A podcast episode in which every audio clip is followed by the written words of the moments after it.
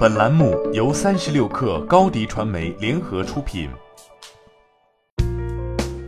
本文来自三十六氪作者袁思来。今年的国内手机厂商发布会，德国莱茵的 logo 成为了常客，但魅族撞在了枪口上。就在打上莱茵认证的魅族十六 T 发布会后，德国莱茵官方表示，十六 T 产品整机并未通过德国莱茵的任何相关测试及认证，并且表示即将付诸法律程序。随后，魅族在官方宣传物料上做出了修改。其实，魅族十六 T 只是所用的三星屏幕通过了这一认证，不过整机并没有送去检测，而且官网上传的图片也被网友发现是从百家号上抠下来的。所谓的莱茵认证，在今年前都没有成为一个卖点。莱茵技术监督公司是德国最大的产品安全及质量认证机构。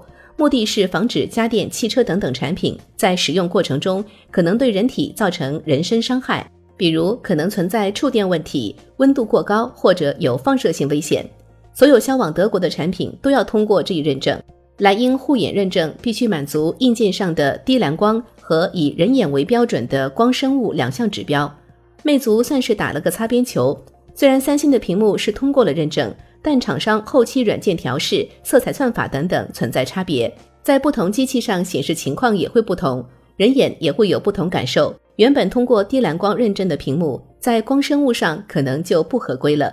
其实这算不上什么独特的卖点。去年荣耀八 X 第一个在产品上抛出这一概念，还请了莱茵认证的首席运营官站台。此后，除了华为热衷打这个标签，OPPO 系产品也会提出这个卖点。除了护眼以外，莱茵各种认证都成了国产手机厂商们镀金的素材。荣耀有护眼认证，小米就有莱茵高性能网络认证、安全快充二点零认证。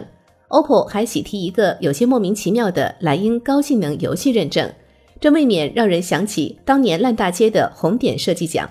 对于厂商来说，与其拼命贴莱茵标签，不如把精力更多放在技术研发上。